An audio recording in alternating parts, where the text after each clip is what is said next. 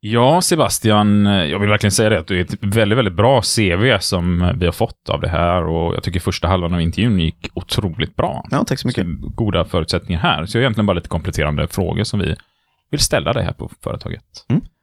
Och eh, åldern kan jag säga den är ju verkligen helt rätt känner vi här på bolaget. Du är ung och sådär. Framtiden framför dig. Ja. Du nämnde att du var sambo Ja, precis. med en eh, kvinna då antar jag, eller hoppas. Eh, ja, det var det. Bra. Och eh, ja, jag ser ju att du är man här och det har du alltid varit, kan jag tänka mig. Eh, ja. Eh, Du nämnde att du hade föräldrar. Ja, jo, men det har jag. Ja, eh, var kommer de ifrån? Eh, min mamma är från Göteborg här och min pappa är från Tunisien. Eh, Från Tunisien? Ja. I, i Afrika? Ja. Okej, ehm, och, och då är han eh, fransman som har åkt till Tunisien eller? Nej, nej, han är född där.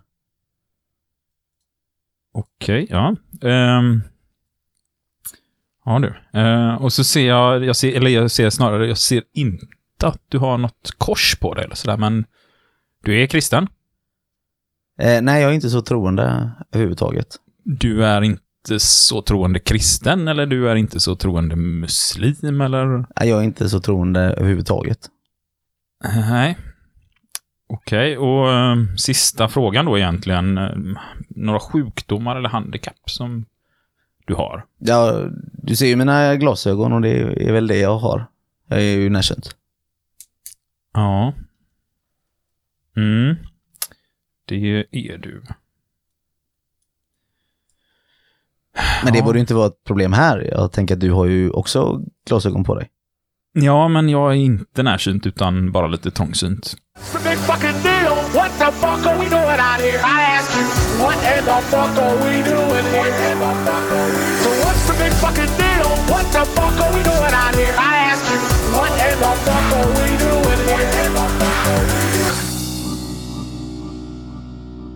Det var den jobbintervjun. Mm.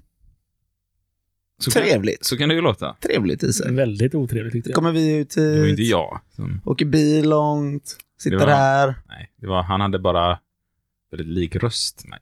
Jaha. Ja, så kan det vara. Det, idag är det del två av eh, diskrimineringslagen I Fuck You Podcast. i Fuck You Podcast. Med Isak, Jim och Sebastian. Ja. Vi brukar alltid glömma det, så tänkte jag, jag får det överstökat. Bra att du har koll på det här Ja. Sebbe. Då har vi gjort detta.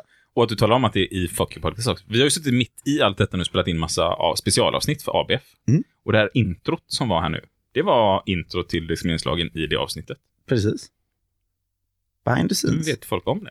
Vi tyckte den var lite rolig. Vi kommer att ta ett, på slutet ska vi försöka få med ett roligt klipp också från Ja, det någonting tycker med. jag. Ja. Ja.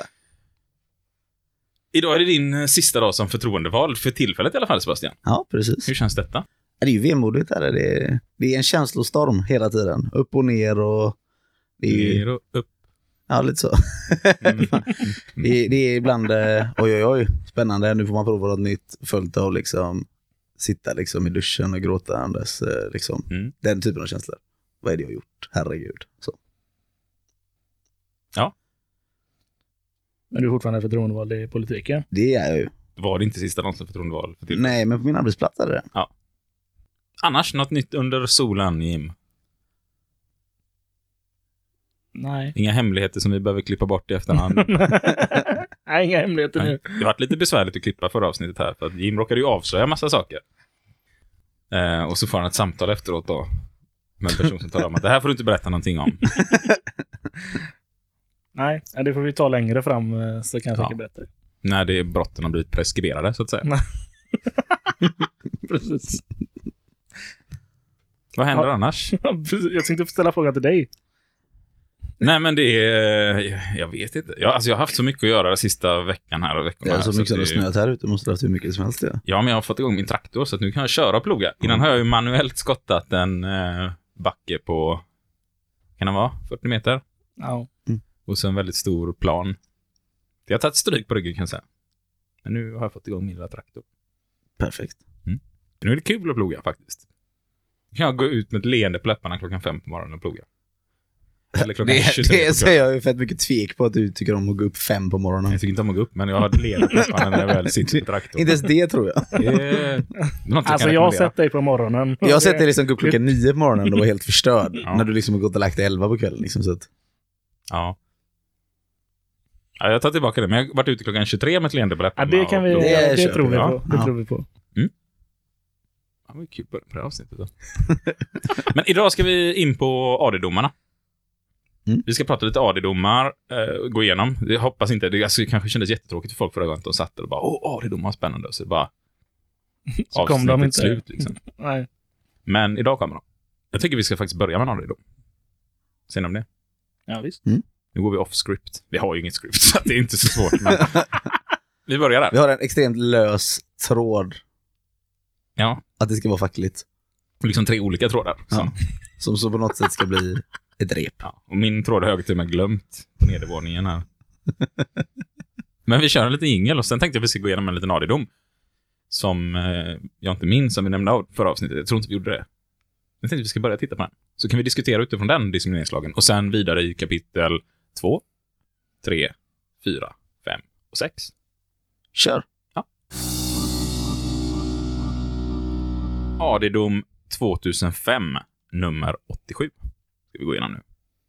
Och så tänkte jag... ja, den... eh, Ja, den gamla godingen. Den Ja. gamla godingen. Så tänkte jag att ni ska liksom, jag kommer berätta lite om den AD-domen. Så ni som lyssnar och även ni två Mm. får sitta och resonera lite. Hur har det här slutat? Hur resonerar vi med de som lyssnar? Ja, vi får nog resonera med Ja, det är ju, varandra vad heter det, jag. telepati. Ja, okej. i framtiden då. In i framtiden. Ja, Mm. Nej, men det är det bra. är inget konstigt. Nej, nej, nej. Nej, men då- Vi vill bara veta alltså hur man Det ska... finns. Ja. Okej. Det är bra. Det gör det kanske inte. Men Jag är dålig på det. ni alla kan väl resonera med er. Mm. Ja, men det är Så bra. kan lyssnarna resonera med varandra eller för sig själva eller hur de känner för det. Okej. Eller ringa er efterhand och resonera. Ja. Så här, Sebbe, hur var det nu? Nej, men vill de resonera så mejlar de Men då kommer inte ni- fuckyoupodcast.gmail.com. Då kommer inte ni avslöja. Utan ni resonerar med Mm. 0706. Nej, jag kan inte ditt huvudnummer i huvudet. Och när man går igenom sådana AD-domar nu i alla fall, så tänker jag att vi ska börja då läsa upp vad handlar AD-domen om? Vilka är parter? Sen kommer vi gå igenom parternas utsagor. Vad är det Arbetsdomstolen ska ta ställning till? Och vad blir resultatet av det? Mm. Och i det här fallet då så är det ett biltillverkningsföretag. Vilket kan det vara? Mm. Det talar Det- vi ju inte om. Nej, de är lite bättre på oss. Eh, på att hålla det anonymt. Ja. Där det står Volvo menar du? Det kan vara Saab också. Mm. Eller Koenigsegg kanske. Mm. Men jag läser ju där det står Volvo. Ja, de är en av parterna ja, men det är kanske inte...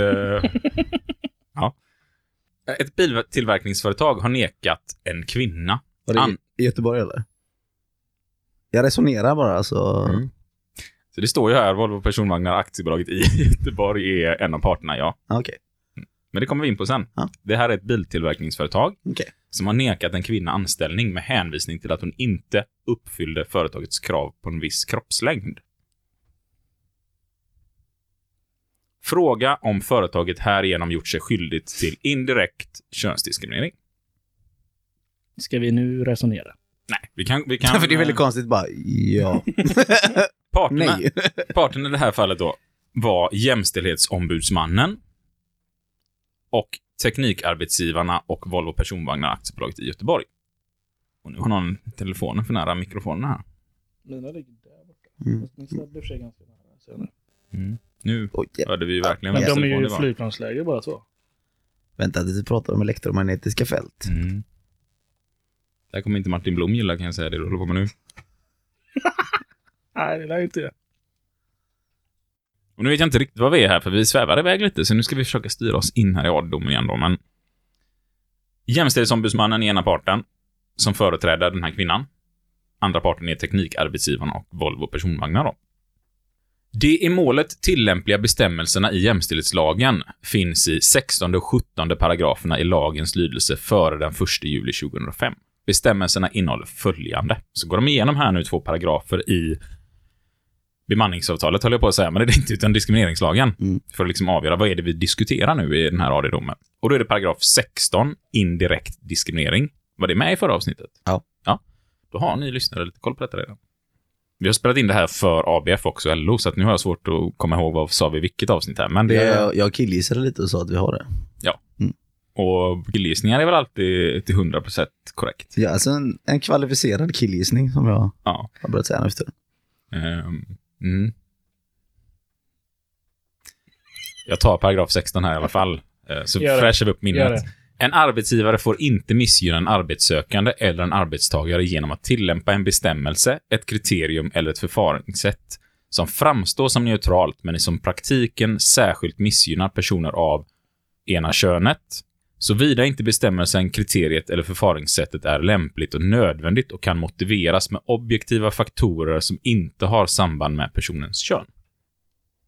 Så här talar vi också om att det, man får inte göra diskriminering mot kön, men det kan finnas objektiva faktorer då som... Ja. Men, men även också att arbetssökande omfattas. Ja, ja. När förbuden gäller. Förbudet mot könsdiskriminering i 15 och 16 paragrafen, det här är paragraf 17, gäller när arbetsgivaren 1. Beslutar i en anställningsfråga, tar ut en arbetssökande till anställningsintervju eller vidtar annan åtgärd under anställningsförfarandet. 2. Beslutar om befordran eller tar ut en arbetstagare till utbildning för befordran. Tillämpar löne eller andra anställningsvillkor för arbete som är att betrakta som lika eller likvärdiga. 4. Leder och fördelar arbetet. Eller 5. Säger upp, avskedar, permitterar eller vidtar annan ingripande åtgärd mot en arbetstagare. Så vi kan säga att det här gäller i princip i allt. Det gäller från befordran till om du ska anställa någon, om du ska säga upp någon, utbilda någon. Alltså, diskriminering får inte förekomma Mm. på arbetsplatsen. Om det inte då finns väldigt objektiva faktorer. Så att man måste kunna göra detta. Och nu kommer lite bakgrund till det här då, så att ni som lyssnar och även ni två här i studion ska få lite sådär, vad, vad är det egentligen som har hänt nu? För det är inte så mycket vi vet än så länge.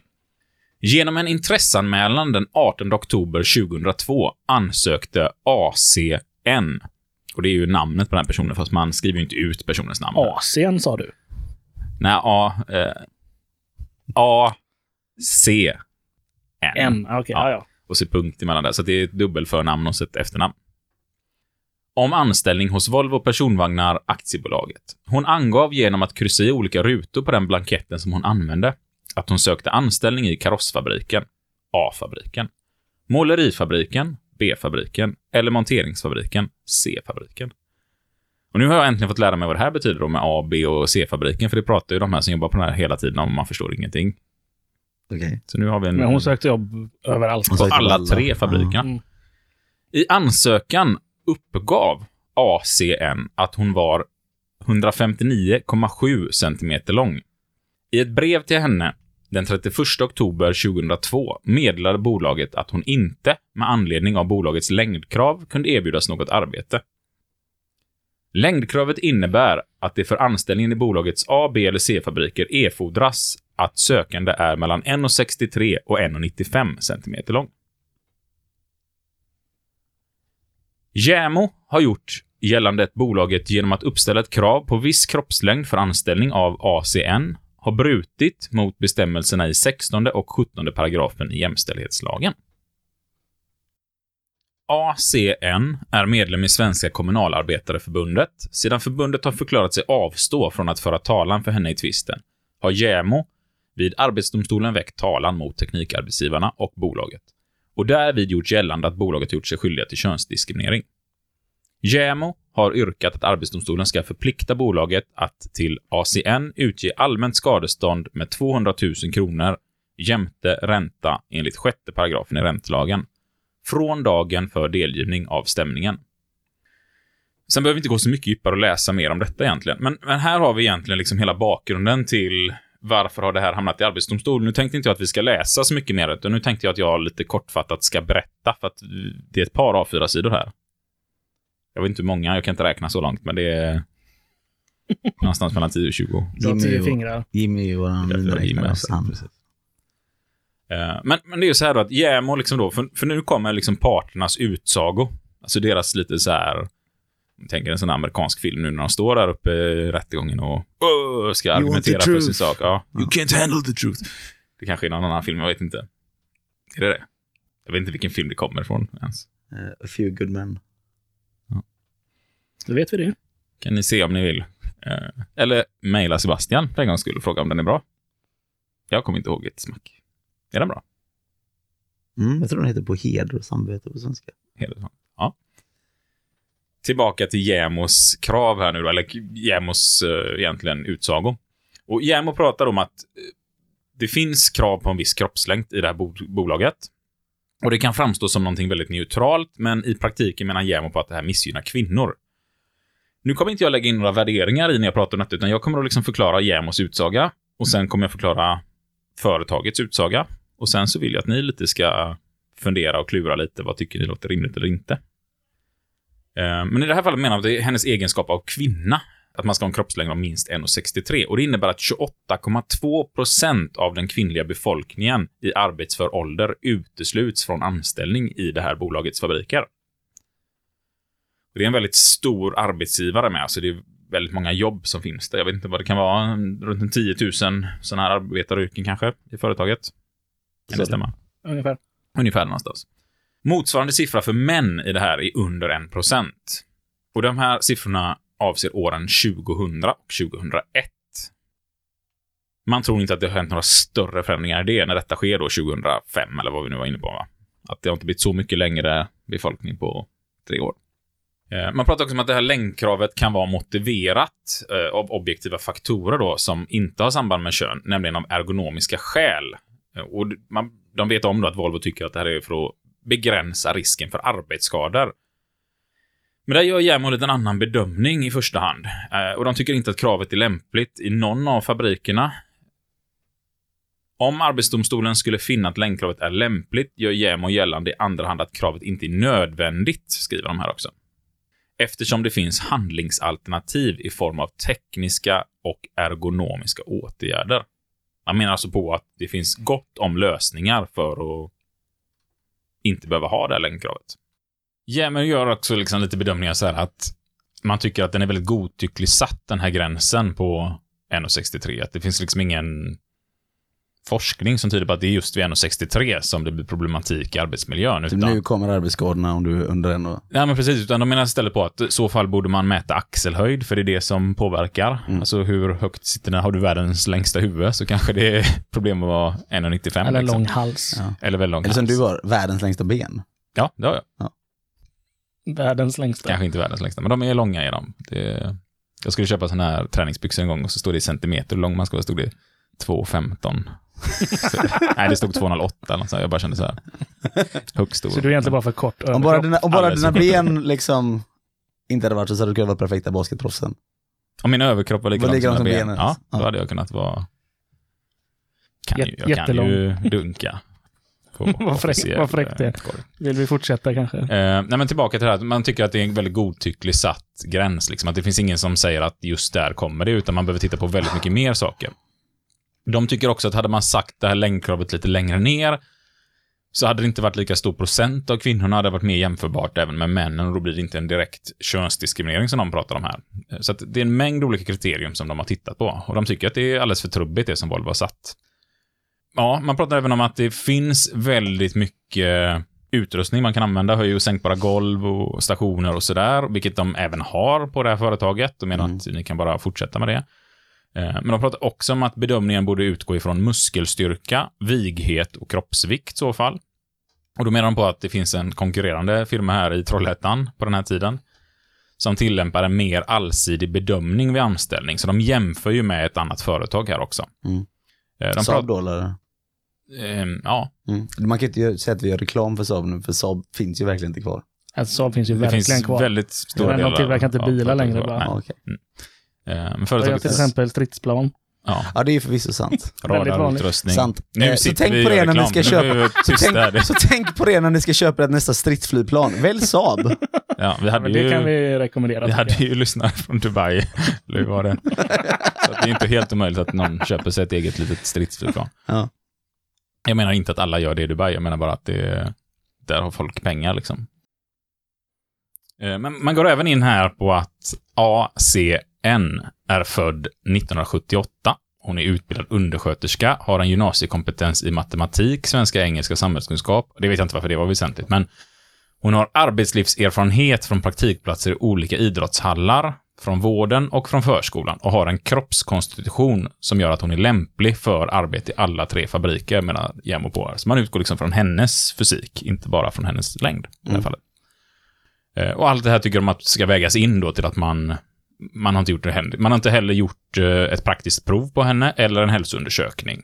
För hon har inte ens blivit kallad på intervju av det här. Och då anser JämO att hon har enbart blivit nekad anställning på grund av att hon är under 1,63 och att det är inte ett rimligt kriterium tycker de i det här fallet. Det var utsagan från JämO. Mm. Håller ni med JämO nu eller känns det som liksom de har fel? Jag kan inte säga för jag har inte pratat med eh, personen i fråga. Nej. Nej, men känner ni er övertygade av JämO liksom? Ja, det, jag skulle inte säga att det här är en orimlig... Nej, det känns som att de har ändå något case här. ja. Ja. Och då går vi in på arbetsgivarparten, så kanske ni kommer känna tvärtom här nu när ni hör dem. Arbetsgivarparterna i det här fallet nu då. Ja, men de, eh, de erkänner väl här att det är ostridigt att de har ett kroppslängd. Alltså de talar ju om det, att ja, men vi har ett krav på kroppslängd. Mm. Och de menar ju på att eh, ja, men det här handlar om att vi vill minska risken för belastningsskador. Däremot så kan de inte intyga någonstans att det blir fler belastningsskador på att man är kortare eh, på den här arbetsplatsen. Men de kan tala om att det finns statistik allmänt i samhället som pratar om det då. Bara en allmän uppfattning av att är du under 1,63? Nej, men att det går att koppla längd till belastningsergonomiskador Ja, då, eller sjukdomar. Ehm, de menar också här på att de tycker att det är fel med den här statistiken eftersom kvinnor mellan 16 och 19 år inte borde vara med i uträkningen eftersom de inte har växt färdigt. Mm. Så de menar på att det bara är 25% kvinnor och 2% män istället då. Som blir utstängda. Jag skrattar men... eh, Ja, det känns som du redan har bestämt. Ja, jag lägger ingen värdering i det här. det låter som att du gör det faktiskt. Men visst. Jag Ja. kände det lite när jag började skratta för mig själv. Det är väl helt sant det de säger. Mm, jag har ju träffat de här människorna som sitter och driver de här frågorna så att jag Ja. får kanske lite... I, I frågan vad som gäller tekniska förändringar i produktion så menar de på att det inte är möjligt för dem att förändra produktionsmedlen då och eh, de kan inte göra något åt det. Att de behöver ha det här längdkravet, anser de. Mhm. Eh, Men bolaget pratar också väldigt mycket om att de har sedan lång tid tillbaka ägnat jättemycket liksom, tid åt att samarbeta med Arbetsmiljöverket och jobba med belastningsergonomi och världsledande på de här frågorna. Ja. Eh, Så pass världsledande att eh, 28 eller 25 procent av kvinnorna inte kan arbeta där. Ja, men, men det, är, det här är utsagan härifrån. Du behöver inte sitta, du, ni får få tid att Ja, diskutera det här sen. jag lägger ingen värdering Nej, i det här. ni får tid att diskutera det här sen. Du är väldigt bra på att inte lägga värderingar Sebastian. Ja. Eh, Men man har jobbat jättemycket med tillbud, belastningsskador och ergonomi. Och man har utbildningar i ergonomi och de menar på att liksom, vi vill redan innan folk börjar jobba här undvika att folk kommer in i en dålig arbetsmiljö för dem. Mm. Man jobbar mycket med rotationssystem eh, på olika balanser och ska se till att man inte ska få det. I samband med detta så börjar man tillverka en ny bilmodell, som är XC90 i det här fallet. Som är Du tänker att du skulle aldrig säga vilket bilbolag det var. Du stänger av hans mick här. och den här bilmodellen är mycket större och de menar på att det är därför det blir svårt på den här banan. Eh, och man utgår vid simuleringar ifrån en kroppslängd på 1,54 och 1,91 centimeter. Och då hamnar 5% av männen och 5% av kvinnorna eh, utanför då. Och därför får man försöka att ta fram så bra verksamhet som möjligt och kommit fram till att nej, men det är det här vi klarar av att göra. Sen pratar man extremt mycket om här hur mycket pengar bolaget tjänar och hur mycket de har investerat, bland annat 500 miljoner kronor sedan 2000 i belastningsergonomiska hjälpmedel, alltså cirka 100 miljoner per år har de lagt på detta. Eh, så de menar att de, vi gör verkligen vårat, vi gör allt vad vi kan i våra makt där. Ehm, och sen menar de på att det finns en tydlig samband mellan arbetsställning och arbetstagarens längd, vilket gör att man kan inte jobba på ett ergonomiskt sätt om man är för kort, menar de på. Det är inte fullt möjligt att anpassa alla arbetsmoment till alla människor. Och det riskerar att man fastnar i vissa balanser, vilket också kan leda till en dålig ergonomi, att man bara står på en viss balans hela tiden. Balans i det här fallet, Sebastian, det är väl, sätta igång din mick också. Eh, Ja, det är ju en arbetsplats, alltså En ett arbets- arbetsmoment som man utför, det kallar man för balans. Ja. Och det, för så kallar inte vi det Nej, jag kalla det arbetsstation eller? Jag tänker alltid när de pratar om det, ja, jag stod på en balans, tänker en sån balansboll som personalen står på liksom halva dagen och Sen ska de byta efter lunch. Mm. Byter vi balans.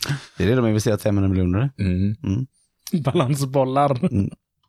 Och arbetsgivarparterna då, som, nu läser jag rätt ut här, menar på att en mer allsidig bedömning som JämO förespråkar och som Scania tycks använda skulle innebära att färre kvinnor kommer komma i fråga till anställning här. Det är utsagan härifrån. Och det finns ett fåtal arbetstagare hos, arbets, hos bolaget som är under 1,63. Eh, och de har kännedom kring det då, och de har varit sjukskrivna för belastningsbesvär med dem på här. Så här är liksom utsagorna. Nu tänker jag att ni ska få diskutera här då. Menar de att en XC90 var större än en Scania? Är det, det är, Nej, nej men de menar på liksom. att de här testerna som man gör på Scania utesluter mer kvinnor när de tittar på Du säger, mer. Kolla hur dåliga Scania är. Säger de. Det är det argumentet då. Att det finns de som är sämre. Ja men det är typ så här, liksom du, här, du har ju ansökt om bygglov här liksom. Säg att du har skitit i att ansöka om bygglov Ja. på den här carporten. Ja, men kolla du bara, grannen. grannen då? Han har, ju, han har ju byggt ett fritidshus där ute på tomten som han hyr ut. Utan bygglov. Ja. Så det här är ju okej mitt, det liksom min carport då, skulle du kunna säga. Är det inget rimligt försvar, tycker du då? Nej jag tycker Att någon inte annan är sämre? Någon annan är sämre liksom. Det är ju lite det mentaliteten. nej, det håller inte. Men jag lägger in som sagt ingen värdering i det här alltså. De har ju Alltså, självklart du lägger ju dina värderingar i mm. Men är det rimligt att ställa ett längdkrav då? Eh, Ja, man ska ju vara liksom, ha en längd. Kan jag tycka var rimligt. Är det rimligt att ställa en längdkrav i allt? Eh, eh, ja, det, det kan det ju vara. Men det får ju vara så att alla kan omfattas i längden. Då är det helt rimligt. Då är det rimligt. Man säger så här från 30 centimeter Ja. till... Men så kommer någon som är 29, då får Tre oj, nu får vi nog ändra om det här lite och tänka om lite så. Ja. Men alltså det här är ju en arbetsplats där det finns flertalet arbetsmoment, eller balanser. Det är ju Ja. inte bara att du ska stå på ett ställe och sen så hävdar man en X90. Du kan ju vara truckförare, de har ju exempelvis i vissa fall höjsänkbara stolar. Ehm, det, det finns ju olika typer av arbete man kan göra. Det här är ju bara liksom eh, löjligt. Det här är ju, kolla så duktiga vi är och kolla vad vi har gjort. Det är alltid så när man läser de här utsagorna tycker jag. Det är därför jag... Det låter som att du är lite trött på det här på något sätt. Så hur hade du dömt det? jag har haft med de här människorna att göra tidigare. så, så, så att jag kan väl eh, säga att jag kanske har mina skäl. Dina skäl. Ja. Det känns som att du har personliga värderingar i detta. Mm. Mm, mm. Ja, men jag har väl varit med i de här svängarna. Ja. Du känner liksom att det, det, du vet att det finns mer man kan göra om man vill? Ja. Ja. Yes, och det betyder att du hade dömt det åt, vilket håll hade du dömt det här då? Ja, Det här är varför jag inte är domare. Ja. Eller bara skyldig! Så du är arbetsgivare? Skyldig? Ja. Okej, ja. Ja. Jim då, hur resonerar du här? Eh, nej, men jag tänkte väl på det Jämo sa om att det fanns andra arbetsplatser på, alltså på den arbetsplatsen fanns andra moment eller balanser där de hade höj och sänkbara golv typ. Mm. Ja, då borde det ju funka även där. Så... Men de kanske höjer och sänker till en viss gräns. Så... De borde tekniskt borde det gå att höja grejer mer. Vi har ju hissar. Så- ja, skyldig då. Där. Så vi har två skyldiga här. Och då vill säga, det är hur ni tycker, hur, vad tror ni händer där då? Nej, det är väl eh, inte skyldig. Vi, vi ska Det är bra för Vi Sverige. ska det är tillföra till historien här att eh, personen som sökte jobb var medlem i Kommunal när hon sökte jobbet. Mm. Eh, och Kommunal avstod från att driva den här frågan. För Kommunal gjorde i det här fallet bedömningen att eh, det här Driver JämO bättre. kan de ha gjort den bedömningen. Eller så har de gjort bedömningen att det här kommer vi antagligen inte kunna vinna. Om vi går och tittar på det, liksom, tycker ni det är en självklarhet då att det är könsdiskriminering?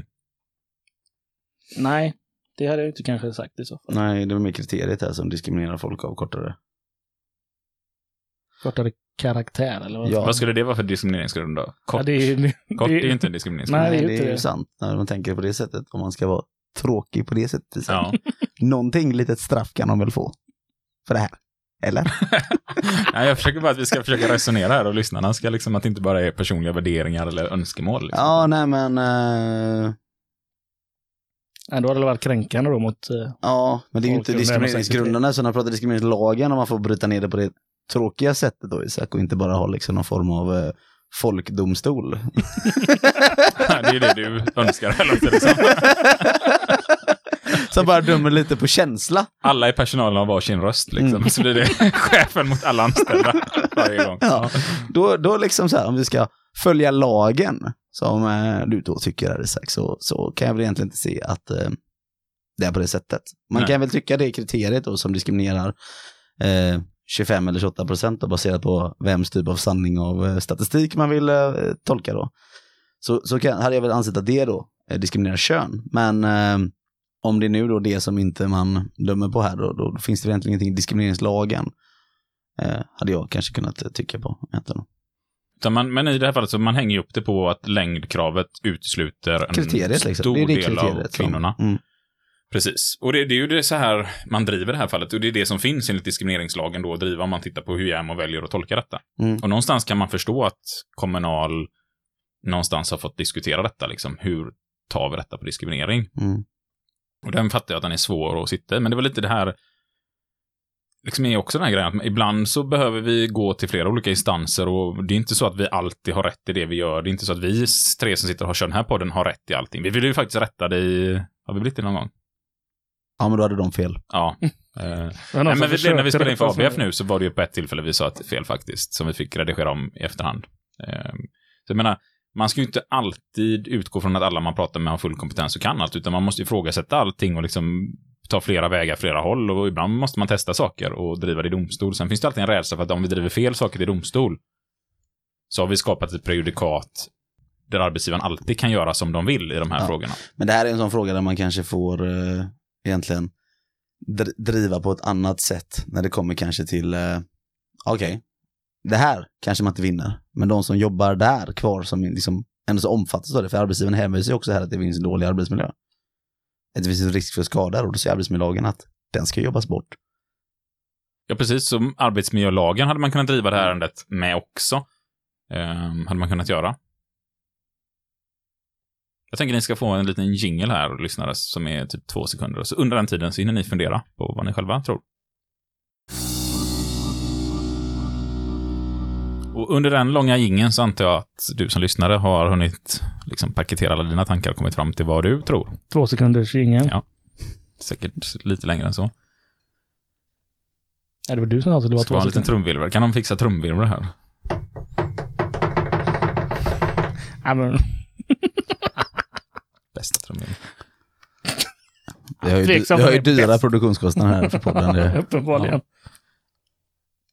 Arbetsdomstolen kommer då fram till att arbetsgivarna har gjort sig skyldiga här till diskriminering. Inte att de har gjort det med avsikt, men att i praktiken så blir det så, så att man får något mildare liksom eh, skadestånd, känns det som här i alla fall. För 40 000 kronor går ut i skadestånd till ACN. Eh, du måste sluta säga Asien. Det låter verkligen som men att jag, jag försöker verkligen. Ni säger till mig hela tiden, mellan varje varvtagning så säger de så här, du säger Asien hela tiden, men eh, ACN. Ja. Det lät så bara som... Ja, är- men vi säger nu- ska säga så. Vi säger men att personen heter Anna-Karin. Då säger man ju inte Anna-Karin. Och sen liksom efternamnet. Du säger för, efternamnet först. Precis, så säger du Eh, efternamn Anna-Karin eller efternamn Nej, men det är så här, Karin Hur som helst, nu går vi tillbaka. Det är Anna-Karin Stäng av i hans så fall. mikrofon, det Ja, funkar ja. inte. Så eh, helt enkelt, domen landar på 40 000 kronor i böter till ACN. Och så går det även ut rättegångskostnader. Det blir det dyrare i det här fallet att man får betala JämOs rättegångskostnader. Mm. Men då har vi fått det. Så att det var en indirekt diskriminering på kön. Där fick de. Kanske inte det man tänkte i första anblick när man hörde om caset. Nej, jag håller med. Ska vi eh, gå vidare i lagen? Fortsätta med kapitel två i diskrimineringslagen. Ja. kanske. Så folk får reda på mer hur det kan vara diskriminering. Ja, vi har rätt många paragrafer att gå igenom nu med. Mm. Och eh, den är ju extremt lång den här, så vi kommer inte sitta och läsa igenom varenda paragraf. Några paragrafer kommer vi hoppa över och istället berätta bara lite kortfattat vad de paragraferna handlar om. Några kommer vi läsa upp som är ganska självtalande och kanske inte förklarar så mycket. Men vi kommer att prata mer om arbetsplatsen framförallt. Ja, och sen kommer vi slänga in lite AD-domar mellan kapitlerna. Men inte så här långt. Så nu gick vi liksom igenom hela AD-dom här för man skulle få lite bild av Hur det fungerar. hur det fungerar. Vi gick Ja. inte igenom hela, men en stor del av det. Ja, för det är ju lite det som alltså de här grejerna, vi fokuserar på arbetslivet egentligen. Det, det, det, det kan gälla andra saker när det kommer till utbildning, värnplikt, offentlig anställning och sådana saker. Att man får kolla lite extra kanske om det gäller just det. Ja, precis. Och de här AD-domarna vi kommer gå igenom nu, då kommer vi mest upp vad handlade domen om, eh, hur dömdes det? Mm. Så, där, så man får en bild av, okej, det var ett sånt case. Ja, man men även varor och tjänster alltså man köper. Alltså typ ett företag kan inte säga vi säljer bara till blonda, blågda, etniska svenskar. då är det också ett fall för diskrimineringslagen att vara tillämpningsbart exempelvis. Att man kollar på. Är det det här vi inte ska gå igenom? Ja, men jag bara beskriver att det finns ändå så liksom, det är det vi inte går Vad igenom. ska vi inte gå igenom Sebastian? Vi kan ha... Vi ska inte gå igenom eh, kommer- lägenheter och, och fastigheter Vi kommer ta upp, när vi kommer dit så kommer vi ta upp vad det är vi inte ska gå igenom här. Eh, Men jag tycker vi sätter igång här med första paragrafen i kapitel 2. Och kapitel 2 är förbud mot diskriminering och repressalier. Mm. Och första paragrafen rör i arbetslivet. Det är också en sån överrubrik i lagen, så det får man ha lite koll på när man läser att vad är man under för del i lagen. Precis. Diskrimineringsförbud. En arbetsgivare får inte diskriminera den som är hos arbetsgivaren. Arbetstagare gör en förfrågan om eller söker arbete, söker eller fullgör praktik eller står för förfogande för att utföra eller utföra arbete som inhyrd eller inlånad arbetskraft. Förbudet mot diskriminering i form av bristande tillgänglighet gäller inte i fråga om den som gör en förfrågan om arbete. Den som i arbetsgivarens ställe har rätt att besluta i frågor som rör någon avses i första stycket ska likställas med arbetsgivaren. Så att det kan vara så att är det en rekryteringsgrupp som sitter så likställs de som arbetsgivare i det här fallet, även om inte de är chefer. Mm. Även om det sitter bara en person som är anställd, att du ska bara ha hand om arbetsansökningarna och så sitter de och sållar bort folk. Det var så lite i det här fallet med rekryteringsavdelningen på Volvo då, Mm. det här caset innan. Så det var liksom inte vdn som satt där och liksom, nej Okej. för helvete, ta inte in... Du kan ju också ha lejat bort den tjänsten, att det är någon annan som gör det. Precis. Mm. Ja, men det här tar du egentligen om, precis som innan, att det är alla som, alltså även de som söker jobb eller gör praktik eller ska in som inhyrd, alla är med i eh, diskrimineringslagen här. Sen kommer vi in på paragraf 2. Förbudet i paragraf 1 hindrar inte 1. Särbehandling som föranleds av en egenskap som har samband med någon av diskrimineringsgrunderna. Om vid beslut om anställning, befordran eller utbildning för befordran, egenskap på grund av arbetets natur eller det sammanhang där arbetet utförs utgör ett verkligt och avgörande yrkeskrav som har berättigat syfte och kravet är lämpligt och nödvändigt för att uppnå det här syftet. 2. Åtgärder som är ett led i strävan att främja jämställdhet mellan kvinnor och män och som avser annat än löne eller andra anställningsvillkor. 3 tillämpning av åldersgränser för rätt till pensions-, efterlevande eller invaliditetsförmåner i individuella avtal eller kollektivavtal. Eller 4. Särbehandling på grund av ålder om det har ett berättigat syfte och medel som används är lämpliga och nödvändiga för att uppnå syftet. Lång paragraf. Mm.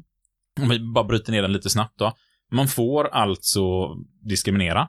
Mm. Könsdiskriminering exempelvis, om det är för att man vill öka på jämställdheten på arbetsplatsen. Man kanske har 90% kvinnor och så känner man att vi vill eh, på en mer jämställd arbetsplats, så vi tar in en man nästa gång. Mm. Då får du göra det. Likadant tvärtom, givetvis. Eh, Vi har tillämpningar för åldersgränser för pensions och efterlevande. Man får alltså i ett kollektivavtal förhandla in att de som har fyllt 65 år får inte tjänstepension. Mm. För du har fått in all din pension eller din tjänstepension. Då kan man förhandla in någonting annat till de individerna, högre lön eller ålderstillägg eller någonting. Alltså man kan, där kan man hitta på saker. Likadant så är det ju som så att i de flesta pensionsavtal så får man ingen tjänstepension under en viss ålder och lite sådär. Och det är med de här då möjligt. Man får särbehandla på grund av ålder om det har ett berättigat syfte. Så att exempelvis här om jag behöver anställa en bartender och så söker en 17-åring jobb. Då kan jag säga nej, det går inte. Det, det var ett okej förslag. Eller Ja, ex- det var väl ett exempel. lämpligt exempel. Mm. Ja. Eh, Men det kan också vara att man står i kassan, eh, hanterar kontanter och liknande. Va? Det kan det. Annars brukar de ju gilla att man är 17 år men med 25 års livserfarenhet. Eller Ja, arbetslivserfarenhet. precis. Eh, Jobbat mycket övertid innan. Jag jobbat väldigt mycket övertid. Paragraf 3. Skyldighet att utreda och vidta åtgärder mot trakasserier. Om en arbetsgivare får kännedom om att en arbetstagare anser sig i samband med arbetet ha blivit utsatt för trakasserier eller sexuella trakasserier av någon som utför arbete eller fullgör praktik hos arbetsgivaren, är arbetsgivaren skyldig att utreda omständigheterna kring de uppgivna trakasserierna och i förekommande fall vidta de åtgärder som skäligen kan krävas för att förhindra trakasserier i framtiden. Skyldigheten gäller också i förhållande till den som fullgör praktik eller utför arbete som inhyrd eller inlånad arbetskraft. Och, och här är vi inne på det, så att så fort en anställd egentligen talar om att jag känner mig trakasserad eller sexuellt trakasserad så är arbetsgivaren skyldig och men även också att de får kännedom om att någon har blivit det. Ja, precis. Man behöver inte ens tala om det. Nej. Utan man hör ett rykte. Jag hör ett rykte här att Kalle blev tafsad på liksom. Mm. Då är det pang in, det ska utredas. eh, Och man ska göra alla åtgärder som behövs för liksom att det inte ska upprepas eller ta reda på vad som har hänt och få det bra helt enkelt. Mm. Så det kommer man inte undan. Man kan liksom inte, ja ah, men personen ville inte att vi skulle driva något eller personen ville inte att vi skulle göra det. Utan när man får kännedom om det så är man skyldig att arbeta och ta tag i det. Paragraf 4. Uppgift om meriter. Om en arbetssökande inte har anställts eller tagits ut till anställningsintervju, eller om en arbetstagare inte har befordrats eller tagits ut till utbildning för befordran, ska sökande på begäran få en skriftlig uppgift av arbetsgivaren om vilken utbildning, yrkeserfarenhet och andra meriter den hade som togs ut i anställningsintervjun, eller som fick arbetet eller utbildningsplatsen. Det här är ju en sjukt bra paragraf som jag tror inte används så rätt mycket. Nej. Men när man söker ett jobb exempelvis, eller inte blir befordrad på sin arbetsplats, eller får gå en viss typ av utbildning, så har man rätt att säga att "Nej, men jag vill veta vad den personen som fick jobbet, vad hade den för meriter? Och då ska arbetsgivaren ta fram, liksom, om det var det här vi gick på, så man faktiskt kan titta rent objektivt, liksom, men jag hade ju Samma. samma Eller meriter, bättre. eller mycket bättre meriter, varför blev inte jag uttagen? Mm. Så måste Ja, arbetsgivaren men vi golfar inte ihop. Alltså det kanske blir det som är slutande konsekvensen det. Och det kan ju vara konsekvensen, och det är ju inte en diskrimineringsgrund i så fall. Nej, nej, nej. Men man kan ändå få veta varför man inte fått jobbet. Ja, och man kan börja märka mönster i saker och ting. Liksom. Varför blir bara de här personerna uttagna? Eh, Och det är en sån sak, för att man, man börjar, om vi går tillbaka till det här caset på Volvo. Det är klart att Volvo säkert inte idag skriver att man måste vara över 1,63. Men däremot kanske de frågar efter längd. Mm. Och så bara av något mystiskt skäl har man inte fått jobbet. Och då kan det ju vara intressant att börja Jag tror göra inte det de skrev det även där.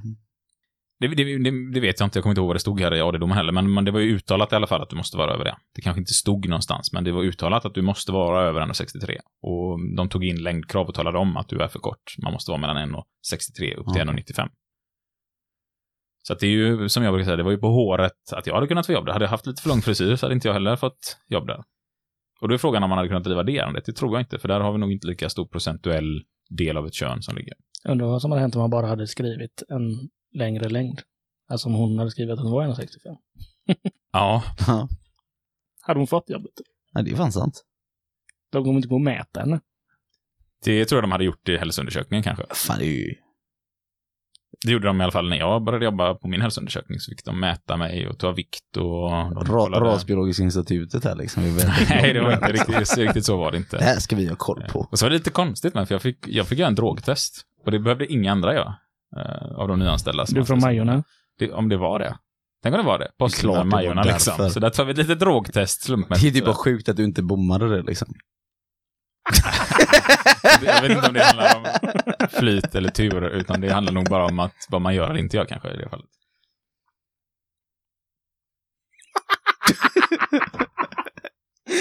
oh. Dricka mycket vatten och sådär. Och jag tänker vi går direkt ihop på kapitel 2, paragraf 5 till 8, som egentligen reglerar samma sak som du precis har gått igenom. Fast när det kommer till utbildningsanordnare och utbildning som man väljer att söka till, att man inte får bli diskriminerad heller. Och då pratar vi liksom skola, gymnasieskola, yrkesutbildningar. och- Universitet och så vidare. Ja. Eller annan yrkesutförare, eller utbildningsutförare. Ja, så att det är samma regler där som på arbetsmarknaden. Precis. Och det kommer ju vara lite sånt här där vi kommer få hoppa i den här lagen. Mm. Eh, annars blir det väldigt, väldigt mycket paragrafer att gå igenom. Och paragraf 9 är ju samma igen då, fast för arbets, arbetspolitiska åtgärder. Så vi djupdyker inte så mycket mer i det där, bara att ni tänker att det, det här gäller liksom på fler ställen än bara Mm. arbetsplatsen. Paragraf 10 reglerar detsamma för start eller bedrivande av näringsverksamhet och även yrkesbehörigheter, så den liksom går in på djupet här med att eh, din behörighet, legitimation, auktorisation och registrering och liknande får de inte heller använda diskrimineringsgrunderna emot. Paragraf 11. Medlemskap i vissa organisationer. Diskriminering är förbjuden i fråga om 1. Medlemskap eller medverkan i en arbetstagarorganisation, arbetsgivarorganisation eller yrkesorganisation. Och 2. Förmåner som en sådan organisation tillhandahåller sina medlemmar. Förbudet hindrar inte att en organisation tillhandahåller medlemmar av ena könet förmåner som är ett led i strävan att främja jämställdhet mellan kvinnor och män. Så här pratar man egentligen om exakt samma sak eh, som i början av lagen när du ska ta en anställning exempelvis. Att eh, det är okej att göra undantag eh, med vissa saker. Du kan driva en eh, tjejkurs liksom för att få fler kvinnor att engagera sig i ditt fackförbund. Du kan driva en eh, mansträff för att få fler män att liksom engagera sig i ett kvinnodominerat förbund exempelvis. Sånt är helt okej att göra. Eh, men man får liksom inte hindra medlemskap till personer om man är en arbetsgivarorganisation, arbetstagarorganisation eller yrkesorganisation. Och paragraf 12 till och med 13 reglerar varor, tjänster och bostäder, så de kommer inte heller gå någonting i här nu, utan vi hoppar in på paragraf 14. Socialförsäkringssystemet, arbetslöshetsförsäkring och studiestöd. Och där tar den egentligen likadant om här att allt som rör socialförsäkring, arbetslöshetsförsäkring och statliga studiestöden är också reglerat här i diskrimineringslagen. Du får inte missgynnas på grund av någonting där. Paragraf 15 reglerar värnplikt och civilplikt och militär utbildning, så att ni som är där, läs om det ordentligt. Paragraf 18 handlar om förbud mot repressalier och den säger att en arbetsgivare inte får utsätta en arbetstagare för repressalier på grund av att arbetstagaren då 1. har anmält eller påtalat att arbetsgivaren handlat i strid med lagen, 2. medverkat i en utredning enligt lagen, eller 3. avvisat eller fogat sig i arbetsgivarens trakasserier eller sexuella trakasserier. Och förbudet gäller också då även här då den som eh, gör förfrågan eller söker arbete, eh, söker eller följer praktik eller står till förfogande att utföra arbete som inhyrd eller inlånad arbetskraft då. Eh, och det är samma sak här då att den som i arbetsgivaren ställa och rätt att besluta i frågor, eller då första och andra stycket, ska likställas som arbetsgivaren i det här. Hur kan vi förklara det här då på ett mer pedagogiskt Man får inte straffa någon och säga, ja du har varit med, du har påtalat för mig att du har blivit diskriminerad. Din jävel. Ja. Liksom. Då kanske du ska börja jobba på nattskiftet istället. Din jävel. Din jävel. Lite så. Och sista paragrafen här, kapitel 2, paragraf 19, reglerar då att den som påstås ha handlat i strid med bestämmelserna här, och så är det en mängd olika paragrafer jag rabblar upp här, får inte utsätta en enskild person för repressalier på grund av att hon anmält eller påtalat en sådan handläggare, medverkat i en utredning enligt lagen, precis som i förra paragrafen här, eller avvisat eller fogat sig i trakasserier eller sexuella trakasserier från den som påstås ha diskriminerat. Så att man får liksom inte bli utsatt för repressalier om man anmäler eller påtalar att det har varit ett dåligt handlande på arbetsplatsen. Mm. Och då var vi färdiga med kapitel två.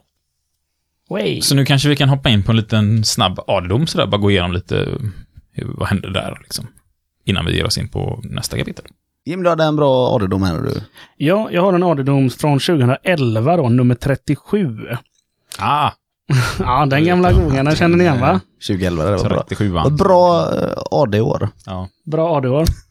Var du uppe i AD? Eller var... Nej, nej. Nej, Nej. du kände bara att det är ett bra AD-år. Ja, det var. Eh, 2010 då så har, eh, ja, ska vi säga SAS? så heter de.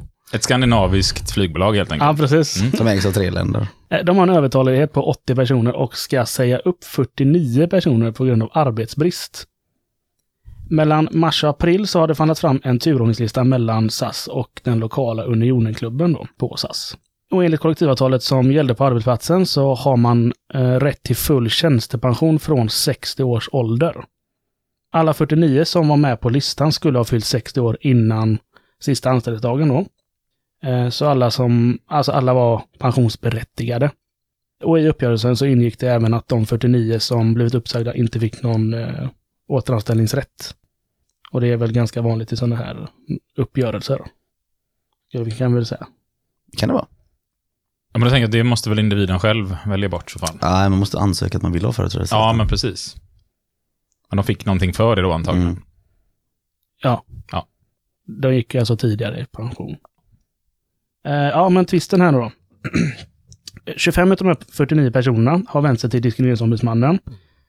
Eh, som vi kallar DO här, eller DO nu då. Och det är ju JämO som du pratade om förut, fast den nya ver- versionen. Modernare tid helt enkelt. Precis. Det kanske vi borde förtydligat, men det gör ju Jim nu så snyggt. Så. Det blev förra avsnittet. Mm.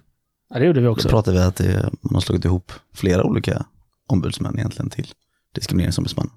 Och de här 25, de är alla kabinpersonal och eh, har medgivit då att DO för deras talan. Och utav de 25 så är 20 stycken medlemmar i unionen och då har unionen i det här fallet eh, avsagt sig, eller valt att avstå från att föra deras talan. Tvisten här nu då, det är om SAS har, eh, har agerat, eh, Ja, de har agerat. de har agerat Det var det avgjort. fel. Det var det avgjort. är frågan om de har agerat fel och utgjort åldersdiskriminering i strid mot diskrimineringslagen. Eh, och om uppsägningen varit sakligt grundad enligt LAS. Mm. DO hävdar ju då att SAS, eh, SAS har gjort fel och eh, SAS hävdar att de inte gjort fel. Rimligt ändå i det här fallet. Eftersom vi har kommit till en tvist. Det var märkligt om båda liksom ja, men vi håller med om att vi gjort fel, men vi vill gärna att det avgörs i Ja, precis. ja, men yrkan här från DO då. Ett är att ogiltigförklara uppsägningarna utav de här 25 personerna. Två är att förklara den tillämpade turordningslistan ogiltig. Tre är att förplikta SAS att betala var och en dels 400 000 eh, diskrimineringsersättning, dels 100 000 i allmän skadestånd. Och SAS anser att de inte är skyldiga. Då. DOs argument här nu då, och det är att ung personal både är billigare och en konkurrensfördel. Och då blir kanske frågan varför är det en konkurrensfördel utöver att de är billigare då? Eh, och då är det en, eh, en undersökning som gjordes i början på 80-talet där eh, manliga affärsmän tyckte att det var trevligare med ung personal. Helt enkelt. Och det utgår man ifrån. Det hade, det hävdade att det inte var det SAF hävdade som, som deras argument liksom. Jag bara, okej men då fattar jag, det var Dio som sa det. Jag, bara, Ja, ju jag lyssnade lite slarvigt där men Mm. bra fortsätt. Ja, men och då har de ju eh, mer bevis med in idag då på det här. Och då menar man att eh, Thai Airways, de har ju en eh, frikostlig avgångsvederlag när man fyller 45. Då får man 30 månader eh, för att lämna. Hur mycket som man skulle fylla? 45. Då får du 30 månaders avgångsvederlag. Och en artikel från 2009 så står det om en eh, chef för flygbolaget Aeroflot som uppger att flygvärdinnor ska vara slående vackra, i ögonfallande och med klädstorlek 40 eller mindre. Vad är det för mig som inte har någon koll på? Nej, jag kan inte kvinnostorlekar. han, han menar antagligen någon smal De ska vara ganska smala. Mm. Precis. I en annan artikel då från januari 2010 så har flygbolaget British Airways sagt upp eh, hela sin Hongkong-baserade kaminpersonal över 45. Så, så det här sker ju ganska mycket i branschen i alla fall, att man eh, vill hålla nere åldern. Och det är deras mening då att eh, SAS gör samma sak, helt enkelt. Ja, och SAS svarar ju då med att de, eh, de vill ju ha ner snittet på åldern på personalen. Kanske inte för att få snyggare yngre kvinnor då, utan eh, för att eh, det inte ska bli så många pensionsavgångar om ett par år och så har de inga, ingen personal som kommer underifrån som fyller på så att säga. Mm, det kan låta så. Ja. Låter Jag som att du lägger- dömer här. Jag lägger ingen värdering i det här. Nej. Men eh, det här är kortversionen av det som har hänt i alla fall. Så nu får ni eh, diskutera lite då. Mm. Jag sitter ju fortfarande bara är mest förbannad när jag hör om de andra liksom, sakerna som har hänt i världen. Att man bara skickar av folk när de blir äldre för att man inte tycker de är lika attraktiva längre. Liksom. Eh, nej men alltså det här är ju en del frågor att bryta upp egentligen. Jag tänker att alltså, en avtalsturlista är ju en avtalsturlista. Mm. Eh, och då tänker jag väl rent spontant att eh, den, eh, den gäller ju säkert. Sen är frågan om man ändå gjort sig skyldig till diskriminering för de här individerna. För det blir ju systematiskt, alltså man förstår ju någonstans har man tänkt så här att ja, men ni som ändå kan gå i pension, om ni lämnar nu så får de, slipper folk ut i arbetslöshet. Liksom att man försöker någon barmhärtighetsgrej här, både från den här klubben då och från eh, företagets håll, låter det som. Och inte liksom sätta någon i arbetslöshet, vilket kan kännas humant. Samtidigt vet man ju inte hur det ser ut för de här personernas ekonomi och grejer. Det kanske är någon som har varit sjuk och arbetslös hela jävla livet och precis kommit ut i arbete och ska försöka tjäna ihop till någon någorlunda form av pension och bli uttvingad en alldeles för tidig pension. Liksom. Så att man egentligen så kan man inte riktigt ta hänsyn till det så. Eh, så jag tror att det blir ändå en... Eh, Arbetsdomstolen dömer till diskrimineringsombudsmannens fördel här i de flesta frågorna här. Mm, ja, det är ju tre frågor eh, framförallt. framför allt. Då. Alltså ogiltighetsförklara uppsägningarna, Mm. eh, turordningslistan att den ska vara ogiltig och att det är diskriminering då, åldersdiskriminering. Vad tror du Sebbe? Jag tänker att det är åldersdiskriminering. I vissa fall. För du sa att vissa var viss ålder och vissa var en annan ålder. Alla kommer ha fyllt 60 innan uppsägningstiden var slut, så, alla Ah, kommer okej. ha pensionsåldern inne så att säga. Ja. Men jag säger åldersdiskriminering. Sen slår det mig också liksom hur, eh, hur de här företagen också utgår från att alla som flyger med dem är exakt samma individ. Och det låter som en ganska dålig businessplan. Liksom, så här att eh, vi vill att eh, heterosexuella äldre män som tänder på yngre tjejer ska resa med oss. Liksom. Inte kanske i SAS fall här då, utan om vi hör de andra fallen. Eh, och jag tror att hade man tänkt lite mer eh, så kanske de hade faktiskt tjänat mer stålar. På att alla, alla tänder inte på samma sak här på våran jord. Varken kön eller ålder. Och ni har ganska rätt grabbar faktiskt. High five, det är bra jobbat. Eh, AD förklarar uppsägningar för de 25 då att de eh, är ogiltiga. Avtalslistan här då, den är giltig. Den är förhandlad mellan arbetsgivare och fackförbund. Och sen så åker de dit på åldersdiskriminering och får betala 125 000 kronor var till de 25. Tror fan det. Killen utan värderingar. Det var, det, det var det, den domen ganska kort kan vi säga, för den är väldigt lång. men, men den, den säger ju ändå mycket, så den blir ju ändå väldigt talande för alla sådana här typer av uppsägningar i framtiden på alla företag. Det är därför vi tar upp den här nu bland annat. Mm. För att den blir ju vägledande nu för egentligen alla LAS-förhandlingar. Kan man göra så här? Nej, det kan man inte. Eller kan kan man ju, men man åker ju dit för det är arbetsdomstolen om man driver det. Precis. Och det här för oss in på kapitel 3, aktiva åtgärder. Ja. Och jag börjar läsa paragraf 1. Aktiva åtgärder är ett förebyggande och främjande arbete för att inom en verksamhet motverka diskriminering och på annat sätt verka för att lika rättigheter och möjligheter oavsett, och så kommer alla diskrimineringsgrunderna här. Mm. Ja, men jag tror vi hoppar direkt till tvåan, för den förklarar lite vad aktiva åtgärder är mer. Paragraf 2. Arbetet med aktiva åtgärder. Arbetet med aktiva åtgärder innebär att bedriva ett förebyggande och främjande arbete genom att 1. Undersöka om det finns risk för diskriminering, repressalier eller om det finns andra hinder för enskildas lika rättigheter och möjligheter i verksamheten. 2. Analysera orsaker till upptäckta risker och hinder.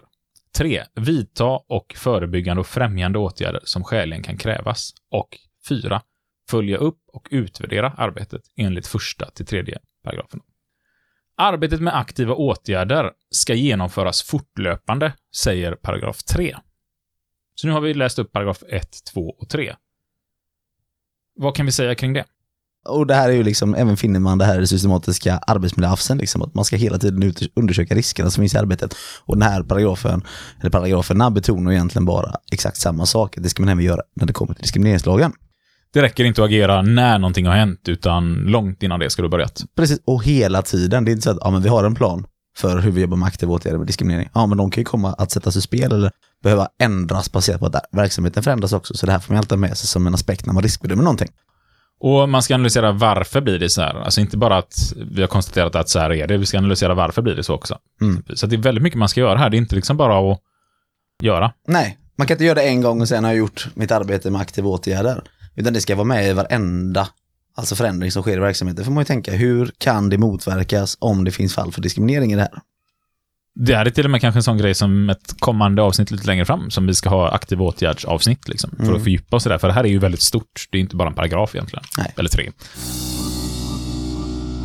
Paragraf 4 säger ju att det är det här man ska arbeta med i arbetslivet helt enkelt. Och paragraf 5, det är arbetsgivarens arbete med aktiva åtgärder ska omfatta 1. Arbetsförhållanden. 2. Bestämmelser och praxis om löner och andra anställningsvillkor. 3. Rekrytering och befordran. 4. Utbildning och övrig kompetensutveckling. Och 5. Möjligheten att förena förvärvsarbete med föräldraskap. Och jag tycker den här femman tycker jag är så otroligt viktigt. Jag som är ett ganska starkt mansdominerat yrke. Jag tror på, vad har vi på vårt kollektivavtalsområde, Jim? Hur många procent kvinnor är det? Eh, vi- På avtalsområdet har vi 96 procent män. Eh, Men som arbetande mekaniker har vi 99,6 procent. Ja, så att det är inom den yrkeskategorin som mekaniker då, så är det väldigt, väldigt få kvinnor. Sen har vi kvinnor inom branschen, men fortfarande väldigt, väldigt låg nivå. Mm. Eh, och det har legat väldigt lågt under många år. Men här tycker jag att den här punkt 5 kommer verkligen in. Jag kan tänka mig att det är inom flera yrken där det verkligen blir så att möjligheten att förena förvärvsarbete med föräldraskapet. Är man exempelvis plåtslagare eller lackerare, alltså den bransch jag kommer ifrån, och du blir gravid, då har du stora problem, för du får inte vara med ett foster i magen i våra lokaler överhuvudtaget, för det är så fruktansvärt skadligt för barnet. Mm. Och det gör ju att som kvinna välja ett sånt yrke, då gäller det ju att veta det, att när jag skaffar barn så vill jag veta att jag kommer kunna vara borta den här tiden och bli omplacerad och slippa vara sjukskriven under den här tiden. Som har, det blir väldigt stort. Och har man tänkt då att kanske, men jag vill ha två barn kanske som genomsnittsfamilj, eller väl 2,3 barn eller vad man vill ha. Behöver skaffa för... Ja, men då är det ganska mycket man missar och då kanske man kommer efter i utbildning, man kommer efter i lön och lite sånt där och det blir ju otroligt missgynnande för hela könet egentligen när det ser ut så. Eh, och det är ju omöjligt kanske för branschen att ta bort de här produkterna just nu med isocyanater, utan det kommer säkert försvinna om en lång framtid, men just nu finns det. Men då måste man kunna kombinera det på ett bra sätt. Jag vet att målarna har ju också jättebekymmer med detta och en hel del ämnen inom byggämnesindustrier eller byggbranschen och sådär. Och säkerligen är massa yrken Men där finns också en AFS som finns, alltså en Arbetsmiljöverkets föreskrift finns ju just om det som heter gravida och ammande arbetstagare. Yes, och den har vi lovat att vi ska köra ett avsnitt Mm. längre fram också och ta med hur gör man riskbedömningar för gravida och allt det här och Mm. vad behöver man titta på och tänka på. Även prata med lite expertis där på liksom vad är skadligt, vad är inte skadligt för ett foster sådär. Så att eh, den tycker jag är mycket Mm. Det här, bra är- det här är ju ändå så bra hela den här paragrafen att man ska tänka på de här grejerna. Att, alltså det här är saker man ska jobba och tänka på när man gör exempelvis eh, förändringar i verksamheten, det påverkar arbetsförhållanden, kan det leda till diskriminering exempelvis. Ja, nu fick vi en ny maskin, man måste vara 1,63 som den ålderdomen pratar om. Ja, då pratar vi redan här om ett kriterie som omöjliggör egentligen att en viss kategori av personal får inte arbeta här exempelvis. Så man får ju kolla på allt det här. Hur rekryterar vi? Hur löser vi befordran? Utbildningar? Vilka får de? Och den övriga kompetensutvecklingen. Så att det här är saker man hela tiden ska kartlägga. Så där kan man ju ha en gång om året åtminstone sätta sig ner och kolla. Stämmer fortfarande de här grejerna vi har gjort tidigare? Och jag tycker även de här grunderna har med bra, bra att ha med sig när man tänker på förtroendemannalagen. Att ni som tar på er fackliga uppdrag, ni ska också vara skyddade. Då kan man titta mycket i diskrimineringslagen och tänka att det är ungefär likadant. Att inte ni faller efter i lön och andra villkor på grund av att ni har fackliga uppdrag. Um, yes, vi hoppar vidare här då, paragraf 6. Paragraf 6 då. Arbetsgivaren ska ha riktlinjer och rutiner för verksamheten i syfte att förhindra trakasserier, sexuella trakasserier och sådana repressalier som avses i kapitel 2, paragraf 18.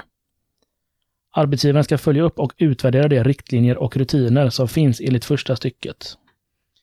Och här kan vi egentligen tänka exakt likadant som i förra paragrafen då, men att det även gäller för alla former av trakasserier, sexuella trakasserier eh, och repressalier. Att man jobbar med de här frågorna aktivt, jobbar med det, utbilda personal, utbilda chefer och se till att det inte ska uppkomma någonstans. Och här är också viktigt att man väntar inte tills någonting har skett utan det här ska finnas innan. För mycket annat i lagen talar ju om att eh, du får inte bryta mot lagen. Den talar inte om att du ska aktivt jobba med rutiner som gör att du inte bryter mot lagen. Så säger den ju inte mycket annat. Nej. Men här gör den det. I vår arbetsmiljö och i diskrimineringsgrunderna så gör den verkligen det.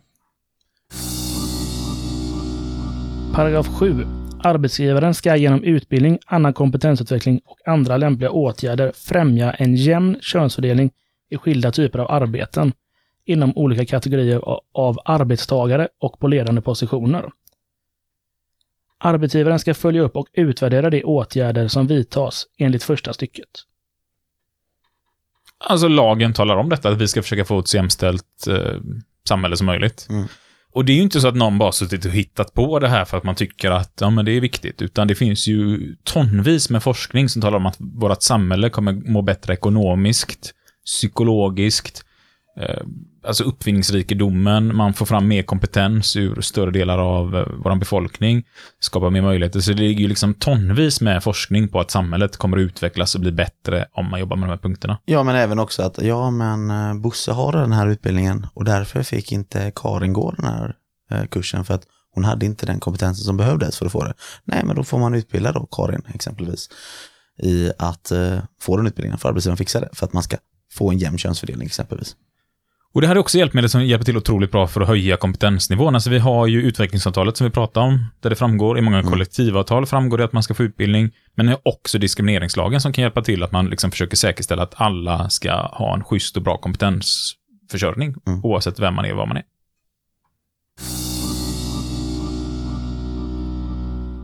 arbetsgivarens arbete med lönekartläggning.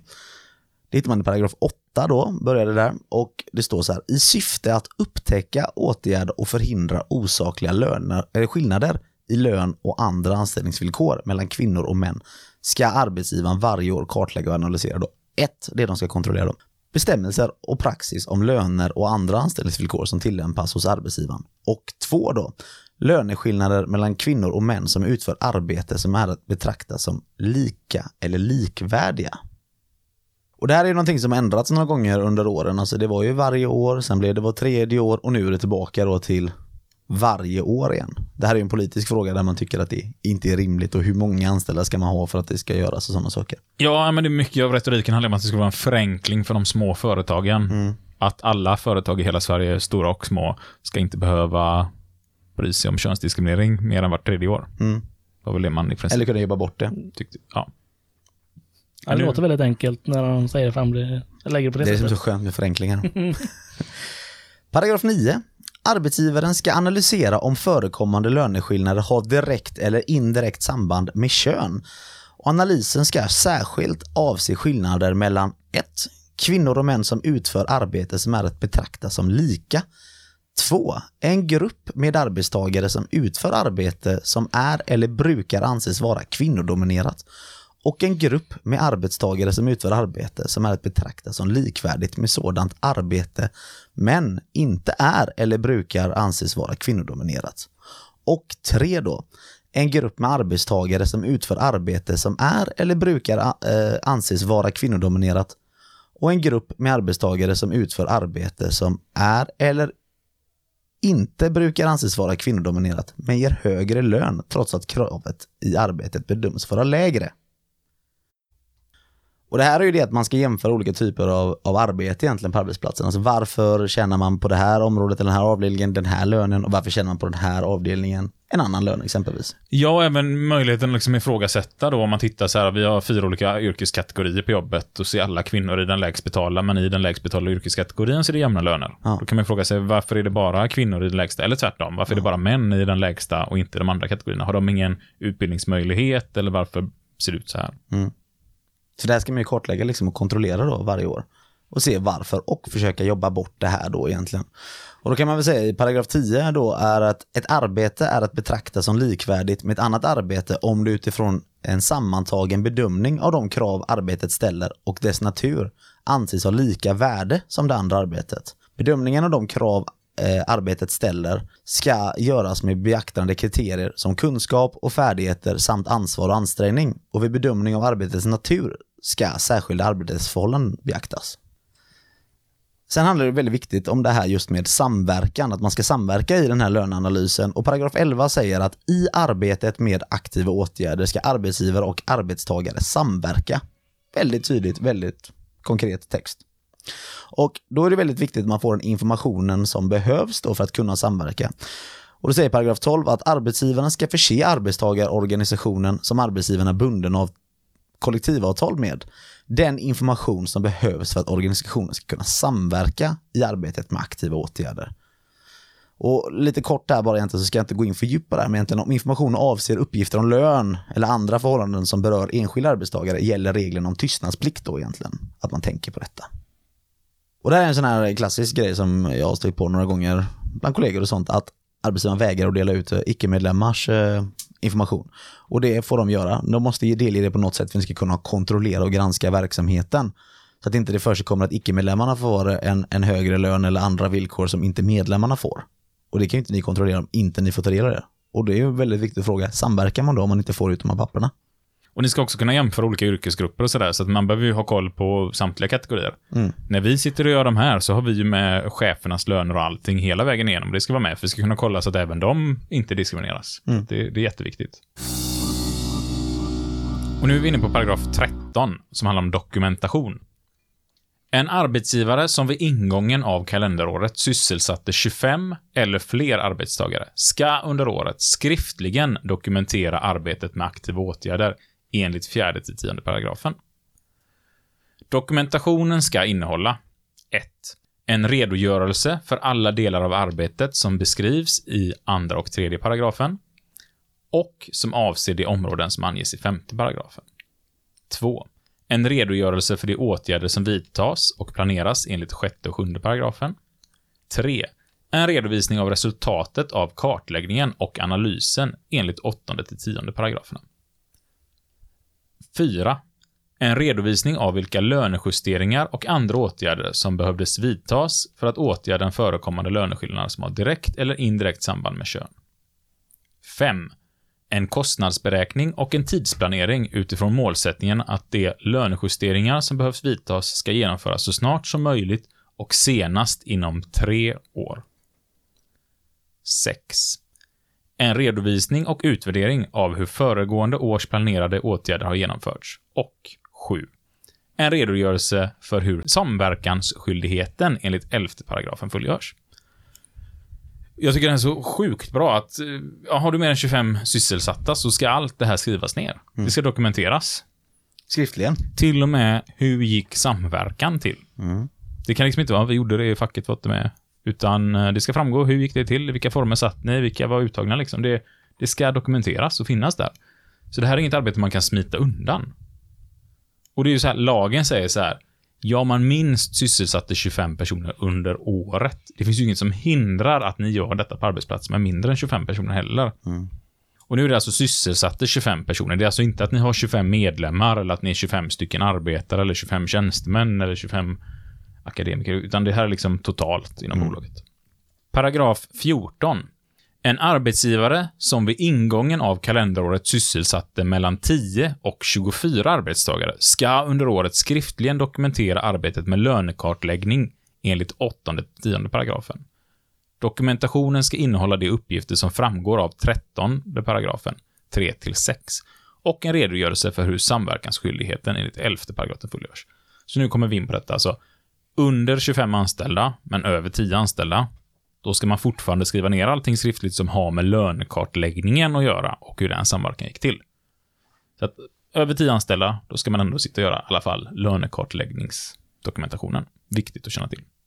Den här siffran har också flyttats. Det var ju här Alliansen förändrade också nivåerna och tyckte att det är alldeles för många småföretag som blir drabbade av detta och de ökade nivån och det är sänkt nu tillbaka i alla fall. Och paragraf 15 till 20 talar om detsamma för utbildningssamordnare, att det är likadant man ska göra där. Men de går vi inte igenom nu. Det var kapitel Tre. 3. Tror att jag har någon miniräknare med oss här. Liten kort AD-dom på det, sen hoppar vi in på eh, de slutliga kapitlerna. Och nu är det dags då för AD-dom 2013, nummer 29. Ja, den ja. Den gamla... Den ja. Har du, har du dammat av den idag? Den gamla skojaren. Det är ju den modernaste Det, det är den faktiskt, mest eh, sena vi har tagit idag. Så det, Frågor om diskriminering och kollektivavtalsbrott samt även om förhandlingskravet i arbetstvistlagen varit uppfylld. Arbetsdomstolen har funnit visat att en kvinnlig arbetstagare som arbetat i en butik som bland annat säljer bysthållare av arbetsgivaren beordrats att bära en namnskylt med uppgift om den egna bh-storleken. Och det är Handelsanställdas förbund som är part mot Svensk Handel och Change of Scandinavia Sweden AB i Farum, Danmark. I Danmark. Ja, företaget heter så i det här Ah, fallet. Eh, men Change of Scandinavia Sweden AB är då bolaget som, är, som brottet har skett i. Eh, och deras största butik i Sundsvall. Eh, och det är här tvisten uppstått egentligen. Och lite kortfattat då så är det som så att ja, den här arbetsgivaren då har mer eller mindre tvingat sin personal att bära namnskyltar och där det också står vilken bh-storlek man har. Det är ju skumt alltså. Det här menar de på är för att de ska visa kunderna att de har koll på bh-storlekar. Genom att skriva ut det på en, på en namnskylt. Då har man koll. Då har man koll. Det Titta, låter jag, inte som att man har Jag har ju till och med skrivit det på min namnskylt. Titta hur bra koll jag Vad var har. det för storlek jag hade nu igen? Är, är, det som, att- är det därför man har sitt namn där också? För att veta... Vad man heter. Ja. Eh, Men det är i alla fall, nu sitter vi och skrattar åt det, men det är i alla fall Ja, deras... Det är ju korkat. Det, det hjälper liksom inte att läsa så mycket. Sen försöker de få allting då till att verka som att eh, de inte har tvingat detta, utan att det varit valfritt. Men det står liksom i deras anställningsguide att du ska bära namnbricka med bh-storlek och sådär. Mm. Eh, Och de försöker hela tiden få den här domen till att verka som att men vi har inte tvingat någon, utan det är helt frivilligt. Men ingen har ju valt bort det. De försöker också få det till att den här kvinnan inte har lidit av detta. Mm. För att vid en förhandling med Handelsanställdas förbund så säger ombudsmannen att vi kräver ett skadestånd på si och så mycket. Eh, Och då frågar de varför ska skadeståndet gå till Handels? Det är väl hon som har lidit? Och då svarar han, det ska ni strunta i liksom. Det hon har inte lidit, vi ska ut i skadestånd eller något sånt här, svarar han. Och Säger Handels att- att hon har inte lidit, vi ska ut skadestånd. Ja, men det har de väl gjort i, för, kan jag tänka mig, liksom förhandlingstekniskt. Att liksom Ja, inte okej. så här att skit, nu är det, nu är det jag som tolkar texten här i och för Ja, sig, det- men när man läser det så jag får i alla fall intrycket av att de har säkert sagt att ni ska inte bry er om det, utan skadeståndet tar vi ut och sen vart de pengarna går liksom, det avgör vi som förbund lite Mm. sådär, för att det är de som sitter och förhandlar. Eh, och då försöker de använda det som bevis att hon inte har lidit. För att en annan person har sagt att hon inte har lidit av det. Då. Så det är väl i princip det företaget försöker skydda sig med. Mm, brukar låta så. Brukar de har bestämt sig. Killen som är opartisk. Jag har inte lagt någon värdering i det här. Och då är frågan här om det gäller direkt diskriminering. Sen så är det ett utlåtande här som jag kan tycka är lite konstigt då, och det är att eh, Handelsanställdas förbund eh, någonstans säger att eh, det är direkt diskriminerande mot kvinnor eftersom det bara är kvinnor som har bröst. Och där vet jag inte om en läkare hade hållit med liksom. Nej, jag vet inte heller faktiskt. För bröst, det tänker jag i alla fall, bröst har väl alla. Men kanske inte så att man bär BH. bh. Eller det kallas väl bröst liksom. Nu ska jag träna brösten, säger man ju. Ja, det stämmer faktiskt. Om man gör det. Ja. Eh, Men, men det är ju inte det man syftar på, utan man syftar här på att det är majoriteten av eh, kvinnorna som bär bröst och de hade troligtvis aldrig begärt av en man att ha en namnlapp där det står vilken bh-storlek man har. Mm. Det, där är frågan och nu släpper jag den till er då. Vad tror ni? Är det här en eh, diskriminering? Ja. Ja. Behöver vi diskutera det? Ja, ja, ja. Fängelse. Fängelsepengar. Om vi, om vi vänder på det så här liksom. Ni kommer in på någon sån här klädesbutik. Och så kommer någon fram där. Tjena, Kalle, 17 centimeter. Hade det känts rimligt? Nej. Det är det manliga könsorganet då liksom. Ja, men min kukstorlek är på en liten namnlapp liksom. För att du som kund ska veta. Att, att jag har koll. Ja, vad hade ni känt då? Ja, det hade ju varit väldigt konstigt kände jag. Ja. Sebastian säger ingenting, du bara sitter där och ser allmänt besvärad ut. Ja, men hade du känt liksom så här, ja men här har de expertis. Här köper jag mina kalsonger liksom. Nej. Jim? Nej, Jag hade nog inte heller känt att här har de expertis på grund av detta. det var min tanke. Jag bara ville vända på det. Jag tycker det brukar vara kul att göra det när man pratar jämställdhetsfrågor, att man vänder på och ser hur de har reagerat. Och vi blir jätteobekväma jag och Ja, det Sebastian. blev ju det. Sebastian ser brutalt obekväm ut där. Jag ser avsmak i ditt ansikte. Ja, jag, jag håller med Ja, jag faktiskt. tycker ju hela den här domen är helt sjuk. Det är därför jag sa fängelse. Ja, okej. Mm. Ja, skriker ut fängelse ja. Eh, ja, men, och, och visst så är det att eh, de åker dit på den här domen. Arbetsdomstolen dömer ju till fördel för eh, Handelsanställdas förbund där. Mm. Och kvinnan som har blivit utsatt. Um, och de får betala ut ett skadestånd på 50 000 kronor i diskrimineringsersättning och ränta på det beloppet. Men i övrigt så eh, vinner inte Handels till rätta då i Arbetsdomstolen. Och det handlade om alltså förhandlingsfrågor i kollektivavtalet och tvistelösningar och sånt där då, som man ansåg att de hade brutit mot det bolaget. Det behöver vi inte djupdyka nu, för nu är det ändå diskrimineringslagen vi tittar i här. Men eh, utöver det så får de ju bestäm- betala rättegångskostnader och det är 375 000 kronor de får betala detta. Ehm, och ombudsarvode. Så att det, det blev en dyr affär för uh, klädesaffären här. Mm. det. Hoppas det sved. Du ser riktigt arg ut nu. Det, Ja, jag tycker det är konstigt att man gör så här. ja. Och fjärde kapitlet handlar egentligen om tillsyn då, att det är diskrimineringsombudsmannen som har den här tillsynen över att lagstiftningen följs i Sverige. Men även fackföreningen har rätten att driva de här frågorna egentligen gentemot arbetsgivare som inte följer detta, kan man bara säga som en liten parentes. Men diskrimineringsombudsmannen ska verka i Sverige och har egentligen lite som en myndighetsutövande över de här frågorna.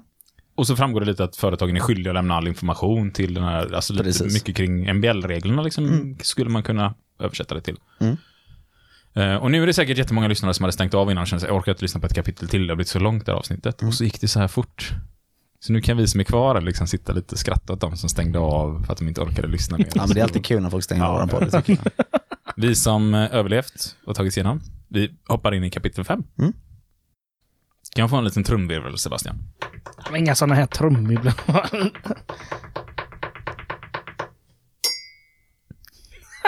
Symbalen var det jag som slog här. Bra jobbat. Nu kommer glada nyheter för dig som lyssnar och har tagit dig ända hit. Även paragraf 5 Det kommer låter som vi... att du inte vill att de ska lyssna ända hit. Jo, men det är jobbigt att sitta och lyssna på någon som läser upp paragrafer så här liksom och... Även om det är lärorikt och kul. Tungt. Eh, Men kapitel 5 kommer inte vi läsa upp så mycket heller, för att kapitel 5 handlar om ersättning och ogiltighet. Alltså lite vad...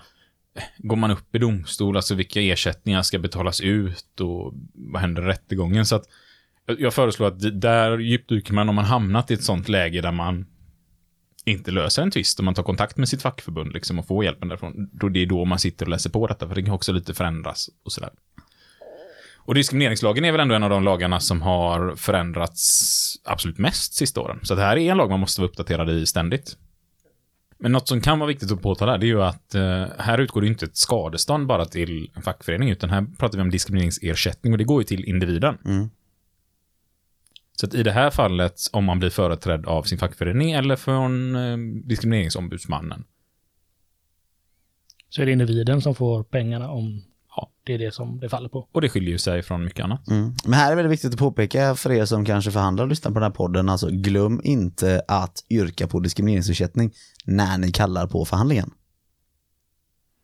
Ja, här går man också in på ogiltigheten, alltså preskriberingstider och lite sånt här. Och som vanligt så säger vi att eh, det är väldigt viktigt att gå in och titta om sånt där när någonting händer, ifall det har förändrats, eh, eller så att man inte minns fel och låter någonting gå för långt. Utan när ni hör om ett ärende, ta tag i det med en gång. Titta upp vad har jag för tid på att börja arbeta med frågan eller påkalla det till arbetsgivaren.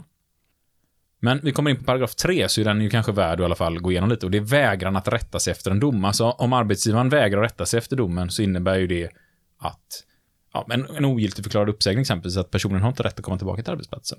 Utan Jim, då händer någonting annat. Mm, då ska man betala ersättningar som bestäms efter eh, LAS paragraf 39. Så lagen om anställningsskydd då. Precis. Och då är det 16 månadslöner om man har jobbat under 5 år, 24 månader om man har jobbat mellan 5 och 10 år och 32 månadslöner om man har jobbat minst 10 år. Och det här är också en sån sak, för lagen om anställningsskydd är ju under diskussion just nu och grejer. Så att det här är också en sån sak, när någonting har hänt, kolla upp det då. Sen är det sjätte kapitlet. Och det reglerar vad då? Rättegången. Ja. Och det tänkte vi inte heller djupdyka sådär otroligt mycket i. Men paragraf 2 i kapitel 6, rätt att föra talan. Diskrimineringsombudsmannen eller en ideell förening som enligt sina stadgar har rätt att ta tillvara på sina medlemmars intressen och som inte är en sådan arbetstagarorganisation som avses i tredje stycket, får som part föra talan för en enskild som medger det. Sen läser inte jag igenom hela den här paragrafen. Men här tar det lite om att man kan vända sig både till diskrimineringsombudsmannen och till fackförbunden. Även andra organisationer. Även andra organisationer som kan föra talan. Det kan vara så att kommunen faktiskt har återigen en förening som hjälper till i här frågor. Men vanligtvis är det så här att man vänder sig till sin fackliga organisation. Skulle de tala om att nej, jag vill inte driva det här ärendet, vi kan inte driva, vi bedömer att vi inte kommer vinna det här ärendet, då finns det fortfarande möjlighet att man går till diskrimineringsombudsmannen. Men vanligtvis är det ju icke-medlemmar som kontaktar diskrimineringsombudsmannen och går den vägen. Och paragraf 3 här handlar om bevisbördan. Och den talar om att det är de svarande som ska visa att diskriminering och repressalier inte har förekommit. Så att bevisbördan ligger hos ja, den som inte känner sig diskriminerad helt enkelt. Mm. Annars är det ju vanligt att om man blivit utsatt för något så ska man kunna bevisa att man har blivit utsatt för någonting. Men så fungerar det inte i den diskrimineringslagen. Sen har vi regler kring preskription. Vad tänkte du komma in med? Det är så- Alltså det är ju inte den som känner. Det är inte den som inte känner Nej, det, sig... är- det, är- det är ju eh, tvärtom. Det är arbetsgivaren som har skyldighet att bevisa att det inte förekommit. Trollar jag in med mina egna ord här? Ja, sen är du det. färgblind också.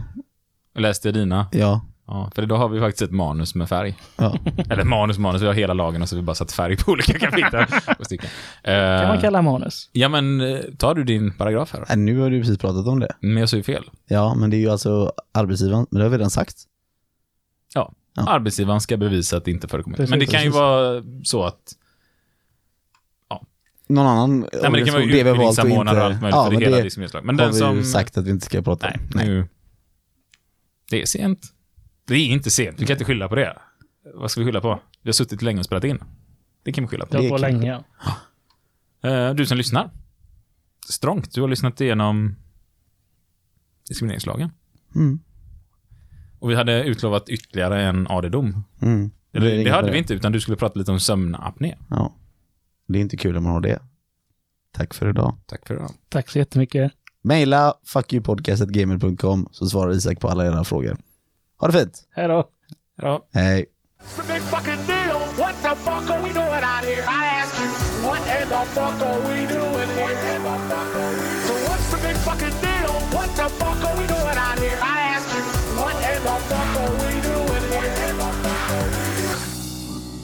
Ligga och stockholmare är smartare än lantisar tycker jag.